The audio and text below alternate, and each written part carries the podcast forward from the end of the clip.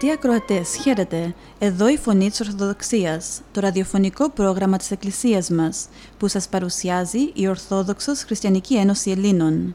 Στο πρόγραμμά μας θα ακούσετε διδαχές από την Αγία Γραφή, σκέψεις από πατερικά κείμενα, βίος Αγίων, επίκαιρα θέματα, ειδήσεις και ανακοινώσεις, καθώς επίσης ύμνους και τραγούδια. Dear friends, welcome to another edition of the Voice of Orthodoxy, the radio program of our church. This program is brought to you by the Greek Orthodox Christian Society. Our program contains interesting thoughts from the Bible and the Fathers of our Church, lives of saints, current issues, hymns, and Christian songs.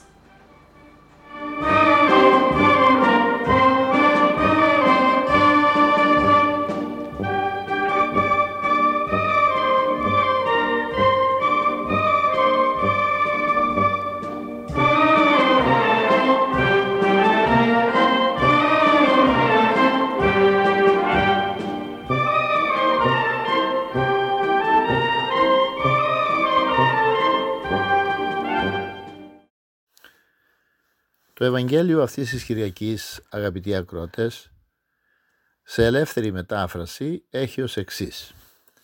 Είναι από το Ευαγγελιστή Ματθαίο, κεφάλαιο 1, στίχη 27 έως 35. Μας λέει λοιπόν ο Ευαγγελιστής. Ενώ προχωρούσε ο Ιησούς από εκεί που ήταν, τον ακολούθησαν δύο τυφλοί που φώναζαν δυνατά και έλεγαν «Ελέησέ μας, Ιε Δαβίδ». Και όταν πήγε σε ένα σπίτι, ήλθαν από κοντά οι τυφλοί και τότε τους είπε ο Ιησούς «Πιστεύετε πως μπορώ να κάνω αυτό που ζητάτε» Του λέγουν οι τυφλοί «Ναι Κύριε». Τότε ακούμπησε τα χέρια τους στα μάτια τους και τους λέγει «Ας γίνει σύμφωνα με την πίστη σας». Και αμέσως ανοίχθηκαν τα μάτια τους. Και τους φοβέρισε ο Ιησούς και τους είπε «Προσέχετε να μην το μάθει κανείς». Όμως εκείνοι μόλις βγήκαν το διαλάλησαν σε όλη εκείνη τη χώρα. Όταν έβγαιναν οι τυφλοί από το σπίτι, να και του πήγαν έναν άνθρωπο που ήταν άλαλος από δαιμονική αιτία. Και αφού διώχθηκε το δαιμόνιο, μίλησε ο άλαλος και θαύμασε το πλήθος του λαού και έλεγαν πως ποτέ δεν φάνηκαν τέτοια πράγματα στον Ισραήλ. Οι Φαρισαίοι όμως έλεγαν πως με τη δύναμη του άρχοντα των δαιμονίων βγάζει τα δαιμόνια. Ο Ιησούς όμως περιόδευε όλες τις πόλεις και τα χωριά διδάσκοντας στις συναγωγές τους και κηρύσσοντας το Ευαγγέλιο της Βασιλείας του Θεού και θραπεύοντας κάθε αρρώστια και αδυναμία του λαού. Καταρχήν αγαπητοί ακροατές να δούμε την αγάπη του Χριστού που δίνει ζωή. Οι δύο τυφλοί ζητούν επίμονα το έλεος του Χριστού που δεν περιορίζεται στη θεραπεία μόνο των ματιών τους. Για να ζητούν το έλεος του Κυρίου θα πει πως μέσα τους είχαν αισθανθεί τη λυτρωτική αγάπη του Χριστού. Η παρουσία της αγάπης του Θεού στην καρδιά μας γεφυρώνει την άβυσο της αμαρτίας μας. Οι τυφλοί αισθάνονται την τύφλωση της αμαρτίας. Όσο περισσότερη δύναμη χρησιμοποιούν για να φωνάζουν στο Χριστό, το Κύριε ελέησέ μας, τόσο και σε μεγαλύτερο βαθμό αισθάνονται την αγάπη του Κυρίου. Οι τυφλοί παραδέχονται την ανυμπόρια τους, την αδυναμία τους και ζητούν από το Θεό, από τον Χριστό, την επενέργεια της αγάπης Του. Επειδή, επειδή λοιπόν ζητούν το έλεος του Κυρίου, γι' αυτό και παραδίδουν με πλήρη εμπιστοσύνη τον εαυτό τους στην αγάπη και τη φροντίδα Του. Η αγάπη του Χριστού φωτίζει τους τυφλούς να αισθανθούν ότι απέναντί τους έχουν τον Υιό του Δαβίδ. Είναι ο μεσιανικός τίτλος του Ιησού που σύμφωνα με τις προφητείες θα ερχόταν από τη γενιά του Δαβίδ. Γι' αυτό και το έλεος που ζητούν από τον Χριστό έχει σωτηριολογικό χαρακτήρα. Το μεγαλύτερο πράγμα είναι η σωτηρία που ο Χριστός προσφέρει, η, η απαλλαγή μας από την αμαρτία. Και εδώ ίσως να βρίσκεται και η θεραπεία των σωματικών οφθαλμών. Ο Κύριος ρωτά τους τυφλούς αν πιστεύουν και αυτοί τον βεβαιώνουν για την πίστη τους. Όταν αποδεχόμαστε το έλεος του Χριστού, τότε εμπιστευόμαστε τον εαυτό μας ολοκληρωτικά σε Αυτόν. Η πίστη του ανθρώπου είναι αποτέλεσμα και αυτό της αγάπης του Χριστού που επενεργεί στην ύπαρξή μας. Ο άνθρωπος με την πίστη ανακαλύπτει την παρουσία του Κυρίου μέσα του. Σε μια τέτοια κίνηση ο άνθρωπος ούτε λίγο ούτε πολύ ανυψώνει τον εαυτό του στο επίπεδο της κοινωνίας του με τον Χριστό. Γι' αυτό και ο Χριστός απαντά επιβραβευτικά στους τυφλούς του σημερινού Ευαγγελίου λέγοντάς τους «Κατά την πίστη ημών γεννηθεί το ημίν». Με την πίστη ο άνθρωπος ανοίγει χώρο στην ψυχή του για να φιλοξενήσει τον Κύριο ενώ με την αμαρτία κλείνεται ο ψυχικός χώρος του ανθρώπου. Αναποδογυρίζεται η εικόνα του Θεού, ο άνθρωπος. Ο Κύριος ρωτά τους τυφλούς αν πιστεύουν. Θέλει να ομολογήσουν ότι επιθυμούν εκουσίως τη θεραπεύουσα και σώζουσα κοινωνία της αγάπης του. Η θεραπεία της βουλήσεως του ανθρώπου είναι απαραίτητη για την ψυχοσωματική αποκατάστασή μας. Ο Χριστός δεν παραβιάζει τη θύρα της ψυχής μας αν εμείς δεν του ανοίξουμε την ύπαρξή μας με τη θέλησή μας. Ο Θεός προσφέρει πάντα την κοινωνία της αγάπης Του.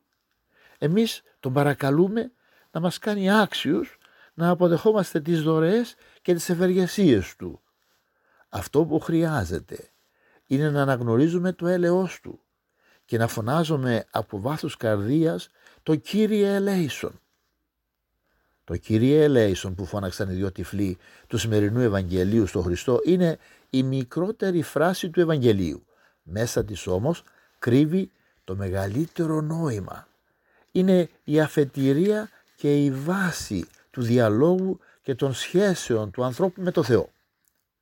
Χωρίς την έννοια αυτής της φράσης είναι αδύνατη κάθε σχέση και συνομιλία μας με τον Θεό. Προτού πλησιάσω τον Θεό πρέπει να έχουμε συνειδητοποιήσει το βαθύτερο νόημα αυτής της φράσης «Κύριε ελέησον». Να έχουμε νιώσει το χάος στο οποίο βρισκόμαστε και να ξέρουμε ότι από αυτό το χάος μόνο το παντοδύναμο έλεος του Θεού μπορεί να μας βγάλει. Κανένας δεν μπορεί να βγει μόνος του από την άβυσο της πτώσης του. Τα τυχόν καλά έργα μας δεν μας σώζουν. Όσα πολλά κι αν είναι, είναι αδύναμα. Λέει ο Παύλος κάπου και αν όλα τα διατεταγμένα έργα έχουμε κάνει, πάλι αχροί δούλοι είμαστε, άχρηστοι δούλοι. Δεν σωζόμαστε από τα έργα μας, αλλά από το έλεος του Θεού. Τα καλά έργα απλώς επιβεβαιώνουν ότι δεχόμαστε το έλεος του Θεού. Δυστυχώς, ξένες προς το ορθόδοξο πνεύμα χριστιανικές δοξασίες, αποχρώσεις έχουν νοθέψει τη χριστιανική συνείδηση και νομίζουν ότι ο άνθρωπος σώζεται με τα έργα του. Μάλιστα υπάρχει και σύστημα από υπέρτακτα έργα κατά την διδασκαλία της Καθολικής Εκκλησίας. Αυτές οι αποχρώσεις, αυτές οι ιδεολογίες δεν, συνέβαλαν δεν συνέλαβαν ποτέ την πτώση του ανθρώπου στην ουσία της, η πρακτικά, οντολογικά. Οι Άγιοι που εμείς ζητούμε τις πρεσβείες τους, ενώ προσπαθούν και κάνουν ό,τι μπορούν για να κάνουν περισσότερα καλά έργα, εντούτοις νιώθουν απέραντη και συνεχή συντριβή απέναντι του Θεού και συνέχεια ζητούν το έλεος Του. Γεμίζουν τα κελιά τους, τους ναούς τους, τον αέρα έξω, φωνάζοντας με την παντοδύναμη φράση που απευθύνουν και οι δυο τυφλοί στο Χριστό, όπως ακούσαμε σήμερα. Κύριε, ελέησόν μας. Αλλά και όλη η δομή της λατρείας μας, η Θεία Λειτουργία μας, πάνω σε αυτή τη φράση και την έννοια στηρίζονται δεν υπάρχει ακολουθία ορθόδοξη χωρίς το Κύριε ελέησον. Μέσα σε αυτή τη φράση κρύβεται η διέξοδος όλων των αδιεξόδων μας. Αξίζει να γίνει η πνοή της ψυχής μας και η αναπνοή της ζωής μας. Αγαπητοί αδελφοί, τις μέρες που περνάμε, με την κρίση γύρω μας να χειροτερεύει, με την πανδημία γύρω μας να αρχίζει να έχει πολλά θύματα ανάμεσά μας, με όλες τις συναπακολουθούσες επιπτώσεις της ανεργίας, της στόχιας, της απομόνωσης, της κατάθλιψης. Περισσότερο σήμερα από κάθε άλλη φορά πρέπει και αρμόζει στον κάθε ένα μας, μα ιδιαίτερα στους Ορθοδόξους Χριστιανούς, να βγαίνει μέσα από τα στήθια μας, από το βάθος της ύπαρξής μας, προς τον ύψιστο Θεό και Πατέρα μας, αυτή η μικρή φράση που έχει όμως τόση δύναμη. Κύριε, ελέησέ μας, προστάτεψέ μας, βοήθησέ μας, δώσε μας το Άγιο Σου έλεος, να μας καθοδηγεί, να μας απαλλάσσει από τα δεινά, να μας παρηγορεί, να μας ξαναδείχνει πάλι το δρόμο που οδηγεί σε σένα. Γέννητο.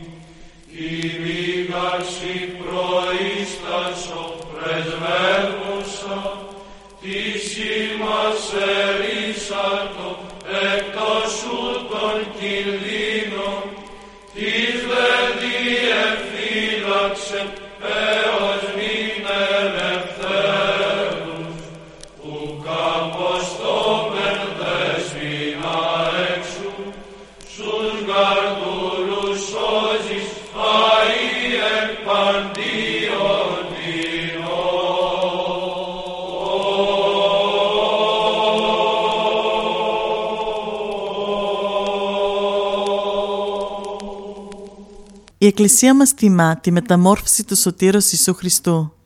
Στο πρόγραμμά μας σήμερα θα αφιερώσουμε λίγες σκέψεις για αυτή τη μεγάλη εορτή.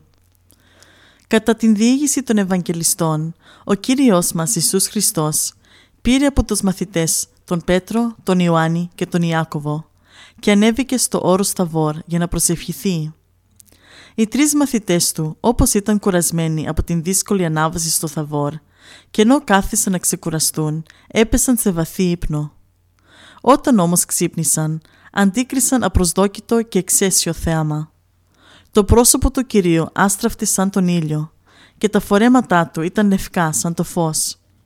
Τον περιστήχιζαν δε και συνομιλούσαν μαζί του δύο άντρες, ο Μωυσής και ο Ηλίας.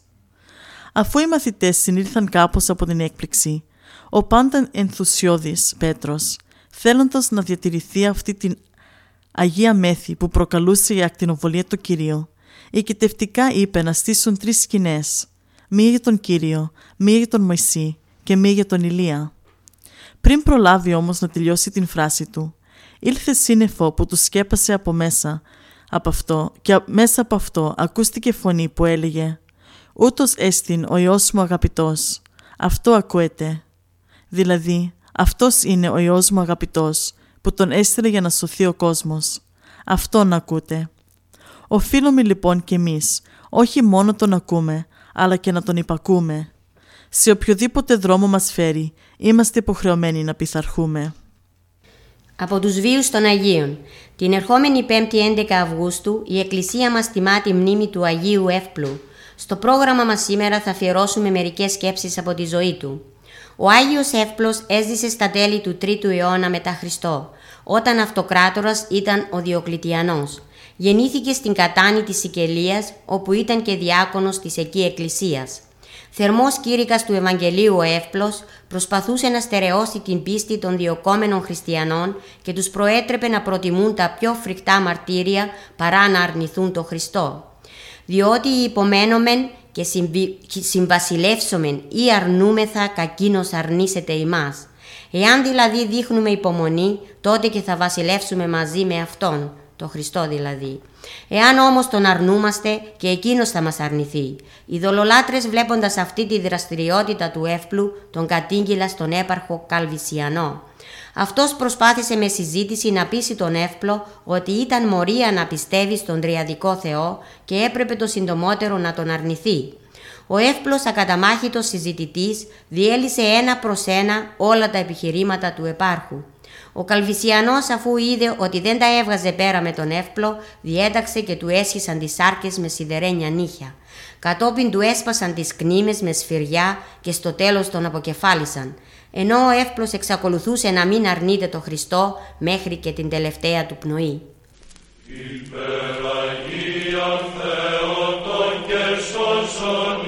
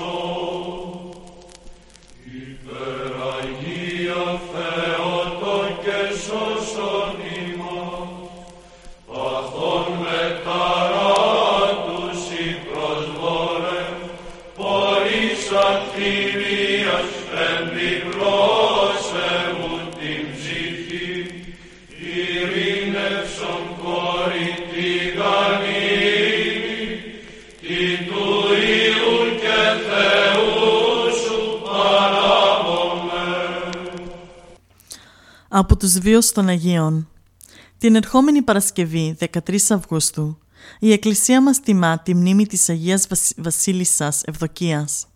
Στο πρόγραμμά μας σήμερα θα αφιερώσουμε λίγες σκέψεις από την ζωή της.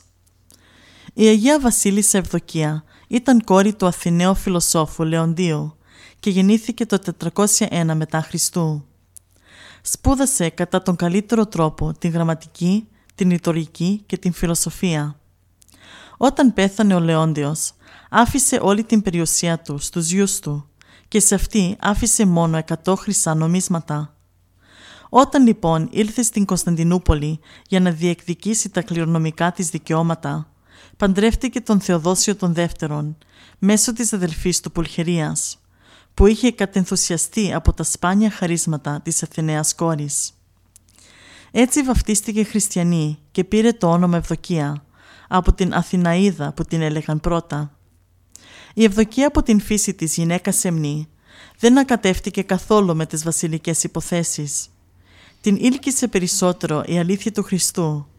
Γι' αυτό και επεδίωξε να επισκεφθεί τους Αγίους Τόπους.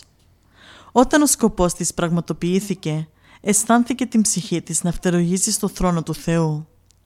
Η επιστροφή της όμως στην βασιλεύουσα επεφύλασε εκπλήξεις. Οι σχέσεις τη με τον Θεοδόσιο ψυχράνθηκαν λόγω συκοφαντιών. Γι' αυτό με την άδεια του επέστρεψε στην Ιερουσαλήμ όπου ίδρυσε πολλά μοναστήρια και με προσευχή, μελέτη και εν πάση ευσεβία και σεμνότητη τέλειωσε την ζωή της. Συνεχίζουμε το πρόγραμμά μας με μερικές σκέψεις για το τι σημαίνει να είσαι χριστιανός. Το να γίνεις χριστιανός είναι εύκολο πράγμα. Το να λες ότι είσαι χριστιανός είναι επίσης εύκολο. Το να διδάσκεις στους άλλους να γίνουν καλοί χριστιανοί είναι και αυτό πάλι εύκολο. Το να κάνεις όμως τη χριστιανική διδασκαλία δικός σου τρόπος ζωής είναι δύσκολο και όχι τόσο διαδεδομένο στην εποχή μας. Σημειώνω παραδείγματα προς αποφυγήν. Γνωρίζουμε όλοι ότι η ελεημοσύνη είναι καθήκον του κάθε χριστιανού και πρέπει πάντα να εκτελείται. Όλοι συμφωνούμε και όλοι μιλάμε για την αναγκαιότητά της. Όταν όμως έρχεται η ώρα να προσφέρουμε, αμέσως γινόμαστε διστακτικοί και αποφεύγουμε να δώσουμε αυτό που πρέπει. Και όταν για τα μάτια του κόσμου προσφέρουμε, δεν κάνουμε τίποτα άλλο από το να δίνουμε μερικά ψυχία. Οι αδικίες στη ζωή είναι πολύ συχνές και δημιουργούν δυσάρεστες καταστάσεις. Οι χριστιανοί πρέπει να υποχωρούν και να συγχωρούν, γιατί γνωρίζουν ότι ο Θεός μισεί την ακαμψία και την αδιαλαξία. Παρόλα αυτά παραμένουμε ασυμβίβαστοι. Έτσι διατηρείται μια κατάσταση που θα έχει δυσμενείς επιπτώσεις στην πνευματική μας ζωή. Τα παραδείγματα που παρουσιάζουν ότι η ζωή μας δεν είναι χριστιανική θα μπορούσαν να γεμίσουν πολλές σελίδες, αλλά κάτι τέτοιο δεν έχει ιδιαίτερη αξία. Ο σκοπός είναι να βρούμε τον τρόπο ή τους τρόπους που θα μπορέσουμε να βάλουμε στο νου μας και την καρδιά μας την καλή ανησυχία. Να καταλάβουμε με άλλα λόγια ότι ο δρόμος που ακολουθούμε δεν οδηγεί στον παράδεισο και να πάρουμε σταθερή απόφαση για την εκτέλεση των καθηκόντων που απορρέουν από τη χριστιανική μας ιδιότητα. Μακάρι κάποτε να φτάσουμε στο σημείο να μην λεγόμαστε μόνο χριστιανοί, αλλά και να είμαστε.